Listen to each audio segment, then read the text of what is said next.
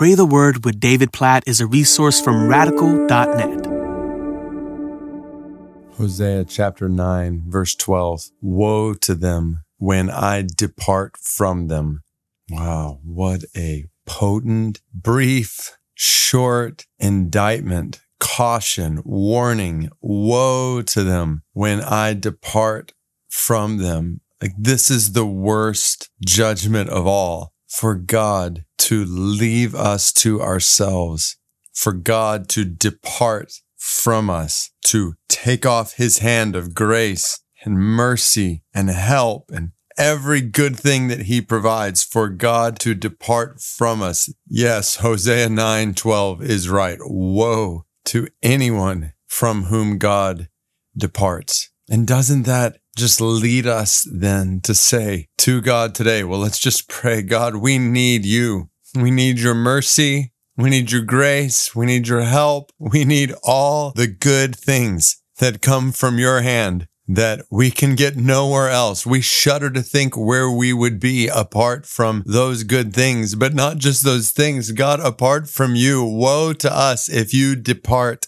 from us. We confess today our need for you all day long, and tomorrow and the next day. We have no hope without you. We have no hope without all that comes from you, your wisdom, your strength, your peace, your comfort, your help in every way we need it. We are a very dependent people, totally dependent on you. So God, remove pride from us, we pray. All pride. We want to die to ourselves today, to any trust in ourselves or hope in ourselves or in anything else in this world. God, all of our hope is in you. Please be with us as you have promised. Please guide us, lead us, direct us, empower us, enable us.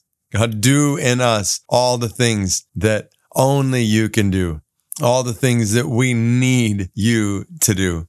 God, we, we pray this for the peoples of the world. God, for the Kasab people of Pakistan, over a million of them who don't know you, who don't know your presence with them, your blessing on them through Jesus. God, we pray for the spread of the gospel to the Kasab people of Pakistan. Pray for this people group. I pray for Muhammad, who is from Pakistan, who I had the opportunity to share the gospel with the other night. God, we pray for his salvation. We pray for the salvation of millions of people in Pakistan, including among the Kasab, that they would know your good, kind, gracious presence through Jesus, that they would know forgiveness of their sin and restoration to you. Oh God, we praise you for the hope that we have in you with us. We think about Jesus, the last words you said to us in the book of Matthew. Surely I will be with you always, to the end of the age. We cling to this hope.